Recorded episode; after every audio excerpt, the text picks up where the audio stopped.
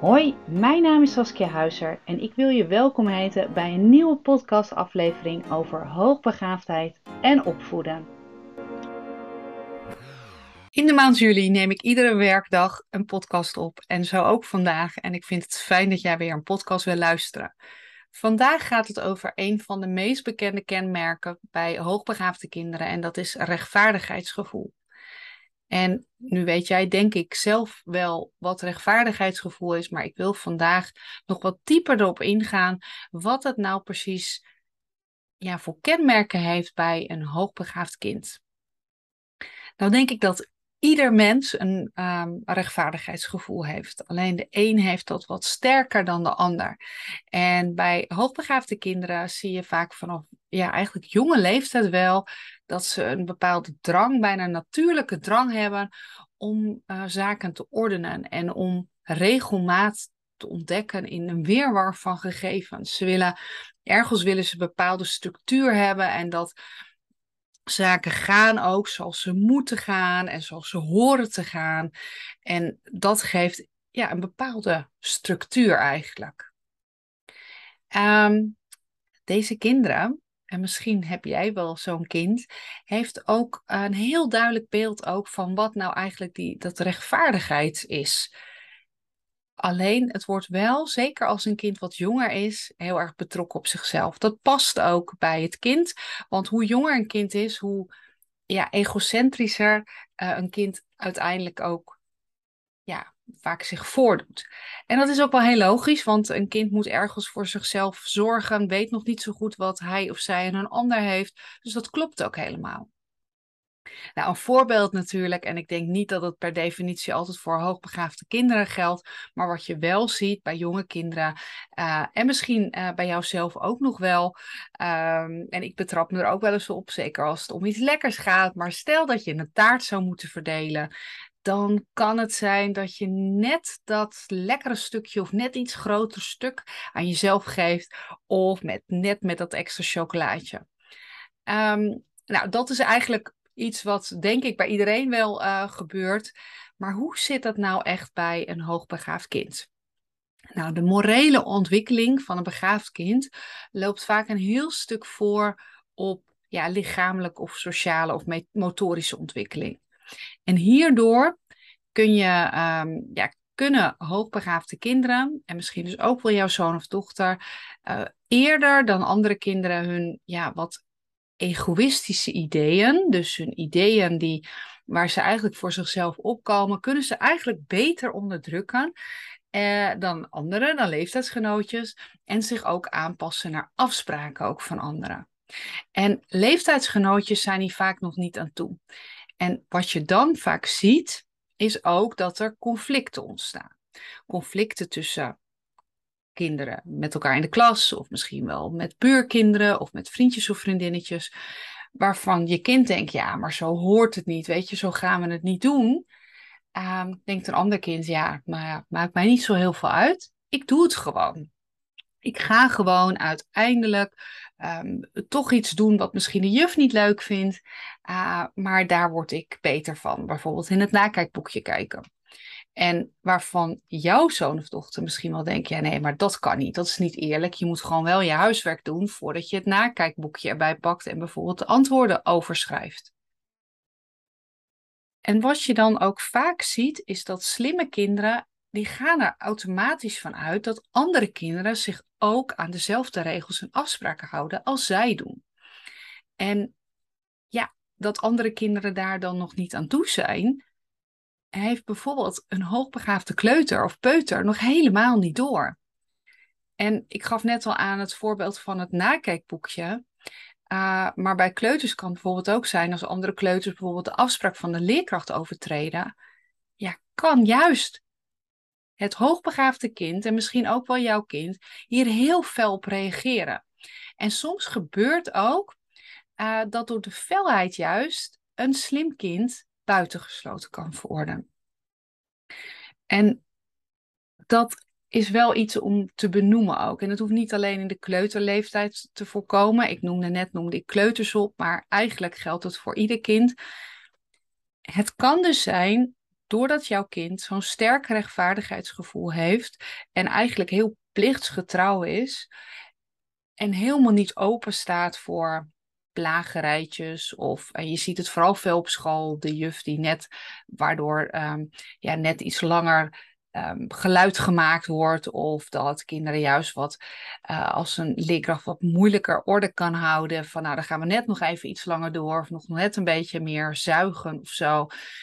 En dat jouw kind daar niet tegen kan. En als ik heel erg naar mezelf kijk, is dat één ding waar ik zo tegenaan ben gelopen. Maar eigenlijk mijn hele uh, schoolperiode, opleidingsperiode, uh, draag ik dat nog steeds met mij mee.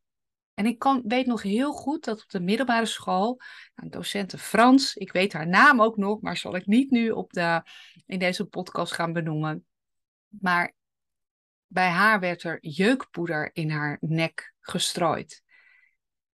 Ik dacht bijvoorbeeld al, hoe kun je dat in je hoofd halen? Wat, wat is daar nou voor iets leuks aan? En ik had ook al helemaal uitgezocht, dat kan een allergische reactie veroorzaken en dat kun je iemand niet aandoen. En maar ik durfde het niet te zeggen.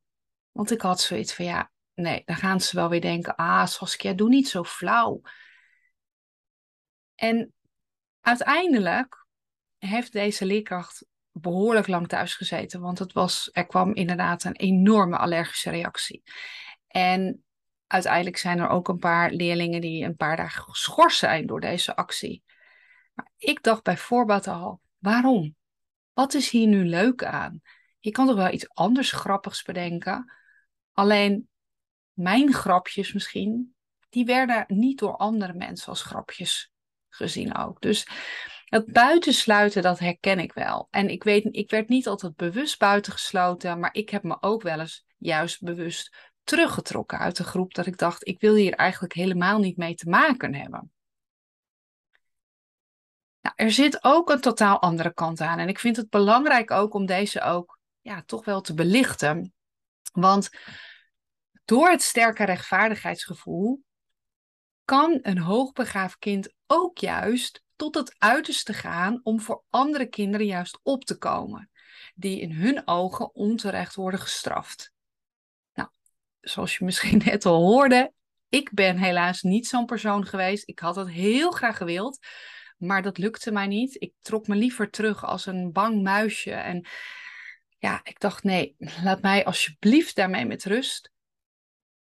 Maar ik ken ook kinderen die juist wel ervoor opkomen. En wat ook uiteindelijk wel weer voor conflicten kan zorgen, maar soms ook wel voor ja, ontzag ook wel. Ik ben heel benieuwd als ik dit zo vertel, wat jij uiteindelijk bij jouw kind herkent. En waarvan je denkt, oh, ik wou dat ik mijn kind hier ook ja, mee kon helpen ook. Het fanatiek verdedigen, zoals dat voorbeeld wat ik net gaf, ehm, zie je ook dan vaak trouwens op andere momenten. En een voorbeeld is bijvoorbeeld dat juist hele slimme kinderen uh, een standpunt aannemen ten aanzien van bijvoorbeeld milieuproblemen of oorlogen. En dat verkondigen ze het ook het liefst aan de hele wereld. En dat willen ze ook laten weten door bijvoorbeeld een inzamelingsactie te houden. Door uh, een standpunt in te nemen van ja, ben je nou wel voor coronamaatregelen of niet? En um, ja, deze kinderen, ja, die vechten er als het ware ook voor, voor dat rechtvaardigheidsgevoel. En dat zorgt er ook voor dat sommige kinderen daarmee ja, zichzelf echt nou ja, belangrijk vinden en ook zichzelf um, ja, boven anderen willen zien. En dat bedoel ik helemaal niet negatief. Maar ze willen iets verkondigen, ze willen iets laten weten aan anderen. Ook dat kan wel soms door andere kinderen gezien worden als, oh, daar heb je de wijsneus, of oh, daar heb je die weer, daar komt hij weer met een actie, of nou, iets in die trant.